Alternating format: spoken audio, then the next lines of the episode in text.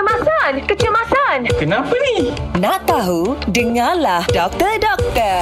Doktor ni ada pendengar kita tanya ni. Cara dia tanya nampak nak tahu benar. Dia kata, adakah makan malam punca untuk menjadi badan gemuk?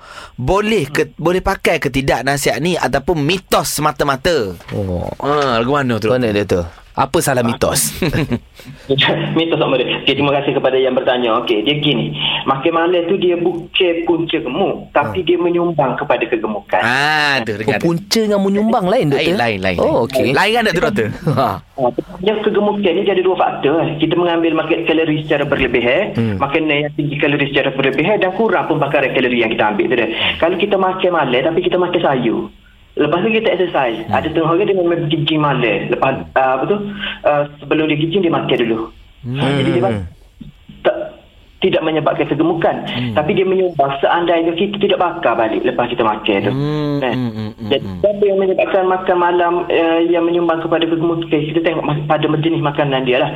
Kalau makanan itu tinggi kalori seperti makanan segera, lepas tu makanan berat yang tidak sihat, dia menyumbang kepada kegemukan.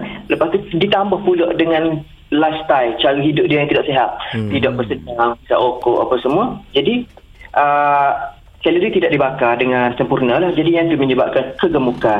Tapi kalau dia makan malam, makan buah-buahan sahaja, sayur-sayuran, tak ada masalah.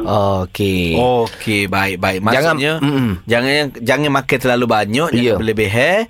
Dan kalau boleh, soal lagi doktor. Apa tu? Betul kata, kalau nak makan kena 3 jam sebelum tidur. Betul. Doktor jawab betul lah. Terima kasih doktor. Oh, macam tu ke doktor?